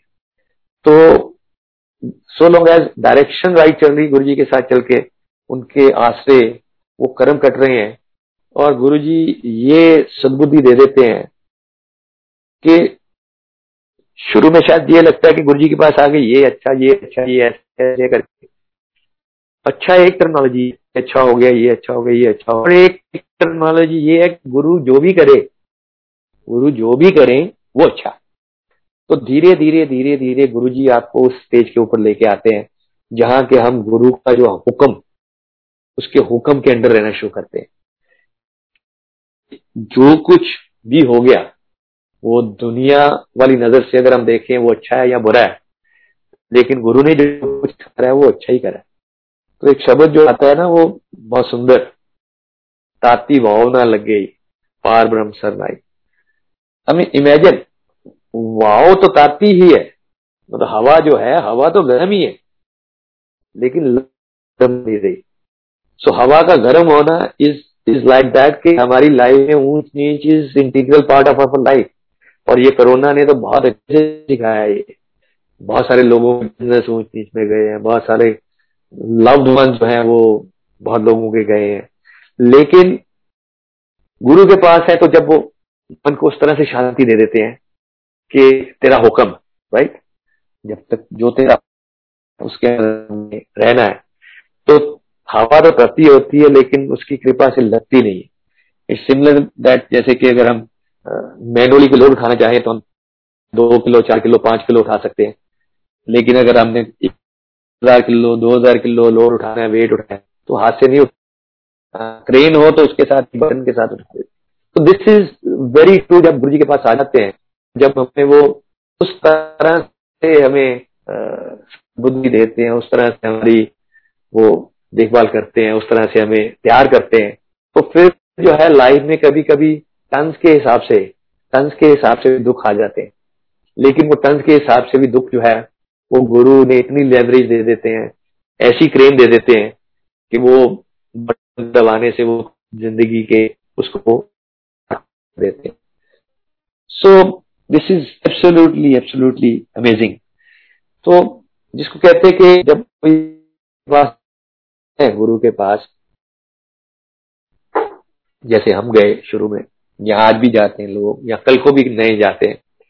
तो एक और ही सुंदर वो शब्द है and this is perfect right कि जिस मिलिए मन होए आनंद, सो सतगुरु आप जहाँ भी जा रहे कहीं जा रहे किसी के पास भी जा रहे किसी मंदिर, किसी रास्ते में जा रहे हैं, लेकिन जहाँ जाके आपके मन को अंदर से आवाज़ आ जाए, आनंद आ गया। शांत हो गया। And this is one term जो कि हम संगत से बहुत सुनते हैं। बहुत सुनते हैं। मतलब जिसमें अदरवाइज़ हम मंदिर में जाने वाला होता था, मंदिर भी जाता था मैं। बाकी पाठ पूजा भी करता था। लेकिन जब गुरु जी के पास आ गए तो वो जो मंदिर के लिए मैं आए थे, वो मंदिर भी बन गया। उस तरह के लोग मेरे से नाराज़ भी हो गए क्योंकि मैं मंदिर नहीं आता था। मंदिर जाना बंद हो गया था। तो मेरे से पूछते थे, क्या हो गया? कोई नाराज़गी है? तो उनको ये कहता था कि जिस जिस काम के लिए मंदिर जाते हैं भगवान को ढूँढने के लिए तो भगवान की कृपा से भगवान को तो हमने सामने बैठा देख लिया। तो जब उनके उस, उसमें जाके मन शांत हो जाता है, आनंद आ जाता है तो समझो कि आप सदगुरु की शरण में बैठे then what you say that आनंद प्या मेरी माए सत में पाया। मतलब जब जिस समय आपको सदगुरु मिल जाता है तो आपकी ज़िंदगी जो है, वो आनंदमय हो जाती है। मुक्त हो जाती है जिसको एक हम नॉर्मली जो भी सत्संग करते ये कहते हैं कि, कि मंगना नहीं चाहिए मनना चाहिए। दैट्स वेरी ये गुरु ग्रंथ साहब में भी आया है एक जगह। वो आया है कि मनने की गत कहीं ना जाए। मनने की मान लेता है। अगर हमने गुरु को मान लिया है। जे जो कहे पीछे पछताए। कागज़ कलम न लिखन हार मनने का बैकरण विचार। ऐसा नाम निरंजन होए जे को मन जाने मन कोए। वो कोई कोई ऐसा मन है जो जो कि उसको मान लेता है। गुरु को मान लेता है। और गुरु की कृपा से ही मानता है। और जब मान लेता है और जब कभी हम शब्द सुनते हैं तो एक शब्द गुरु जी धीरे धीरे धीरे ट्रेन करते रहते हैं। हमें भी सालों लगे हैं। हम भी फिसलते रहे हैं। इस इस मार्ग पे चलते हुए कई बार फिसले, कई बार गिरे हैं, कई बार गलतियाँ करी हमने राइट लेकिन वो जो है, हर बार उठा के, हर बार झाड़ते पहुँचते हैं, हर बार रास्ता दिखा चलना सिखाते हैं रहता है चलाते रहते हैं। तो एक एक पिक्चर में जो आता है, बहुत सुंदर के, सुनया मन्या, मन कीता पाओ अंतर्गत तीर्थ मन लाओ सुनना एक बात है, सुनने के बाद मान लेना, जैसे जैसे मैं सत्संग भी, जैसे मैंने बताया फ़र्स्ट टाइम मैंने सुना तो सुना तो सही, लेकिन माना नहीं। जो 25 जुलाई को सत्संग सुना सुना तो सही, माना क्या नहीं कि लगता है कि कुछ लोग मार्केटिंग के आदमी लगते हैं गुरु जी माना नहीं इसको। लेकिन गुरु जी की कृपा रही कि within a month time वो सुनना भी हो गया, मानना भी हो गया, और गुरु जी ने मन में वो भाव भी दे दिया। गुरु ने इतनी कृपा करी कि वो जो भाव है गुरु के प्रति, वो भी गुरु की मेहर है। हम में से किसी की किसी की कोई औकात नहीं है कि हम गुरु के प्रति भाव रख सके, उसको मान सके, उसकी बात को सुनने के बाद मान सके। तो ये तो जिस समय, जैसे कहते हैं ना, सदगुरु हुए दयाल ता श्रद्धा पूरी है। This is a precondition precondition ये है कि पहले सतगुरु का दयाल होना इंपॉर्टेंट है। सतगुरु सतगुरु दयाल होएँगे देन उनके अंदर श्रद्धा हमारी पूरी हो सकती है। वी कैनॉट हैव श्रद्धा तो फिर सतगुरु हमारे दयाल हो जाएँगे ना। सतगुरु का दयाल होना प्री कंडीशन है। तो जो कुछ भी हमारी लाइफ में हो रहा है, जो कुछ भी वो चला रहे हैं, ये सारी की सारी उनकी असीम कृपा है। हम तो वही के वही गंदी नाली के कीड़े, वही। उनकी कृपा होती है, थोड़ी देर के लिए हमें साफ़ सुथरा कर देते हैं। हम फिर नाली के अंदर जा गिर जाते हैं। सो, सदगुरु से यही प्रार्थना है कि हमें ये गंदी नाली से निकाल के रखें। हम अदरवाइज़ लिटरली हम वही जाने वाले हैं। और गुरु जी का ये कह देना कि जो मेरे दर पे एक बार आ जाता है तो उसके मैं अगले पिछले जन्मों के सारे कागज़ फाड़ के भेजता हूँ। सारी लेजर क्लियर करके भेजता हूँ। तो टाइम टू टाइम जो सुख दुख आते रहते हैं तो हमें गुरु जी ने ये सदबुद्धि दे दी है ये हमारे कर्मों का फल है, जो टाइम टू टाइम आ रहा है। कुछ को शायद अगले जन्म में भोगना था, कुछ को शायद अगले आने वाले दस जन्म में भोगना था। कई बार गुरु जो है इतनी कृपा कर देते हैं कि उसको एक ही लाइफ टाइम में उस सारी लेजर को, लेने देने, लेखे को फाड़ देते हैं क्लियर कर देते हैं। तो ऐसे ऐसे सदगुरु है हमारे। बस सब, सबके ऊपर कृपा बनाए रखें। गुरु जी से यही हाथ जोड़ के प्रार्थना है। सत्संग करते समय मेरे से कोई गलती हो गई हो फुल हो गई हो उसके लिए क्षमा प्रार्थी। Thank you so much uncle एक जो जैस्मिन आंटी का वो डांडिया वाला सत्संग जरा कंप्लीट कर दें बस। हाँ थैंक यू सो मच अच्छा। जैस्मिन आंटी का एक डांडिया वाला सत्संग इनकम्प्लीट रह गया। Let me complete that it was like that कि वो जैसे दस साल का मैंने बताया ग्यारह साल बाद कई बार पता लगता है। तो जिस समय वो सपना आया जैस्मिन को और जब जैस्मिन की शादी का टाइम आया तो जो उसकी शादी जब देख रहे थे लड़का the boy was from Gujarat तो जब इसकी मदर को उस समय थोड़ी सी चिंता हो रही थी कि डिस्टेंस ज़्यादा है, इतनी दूर लड़की को भेजना है। लेकिन जब हमने उसको को रिलेट करा विद 2006 सत्संग तो हमारे लिए डिसीज़न लेना बहुत इजी हो गया, बहुत इजी हो गया कि ये गुरुजी महाराज ने जैस्मिन के लिए गुजरात को पहले से ब्लेस कर रखा है। सो गुरु जी की बहुत कृपा है। और बहुत अच्छी, बहुत ही अच्छा परिवार दिया गुरु जी ने जैस्मिन के लिए जो है ना it is a wonderful wonderful family जो कि गुरु जी ने अपने हाथ से सिलेक्ट करके दी है। We are thankful to Guru ji महाराज कि उन्होंने पूरे परिवार पे इतनी कृपा रखी है। परिवार पे एक्सटेंडेड फैमिली पे इवन उसके इन लॉज जिस समय शादी के लिए यहाँ पे आए तो उनके सत्संग ये है कि जब उनको बड़े मंदिर लेके गए तो बड़े मंदिर में, गुरुजी महाराज ने उनको, उनके पूर्वजों के दर्शन कराए। उनके जो लड़के के ग्रैंड फादर ग्रैंड मदर दोनों के, वो दर्शन गुरुजी ने बड़े मंदिर में उनको करवाए। सो इतनी कृपा गुरुजी महाराज की। सो बस गुरु जी सबके ऊपर कृपा अपनी इसी तरह से बनाए रखें। Thank you so much again मेरे से कोई सत्संग करते समय कोई भूल होगी हो, उसके लिए क्षमा प्रार्थी। थैंक यू सो मच जय गुरु जी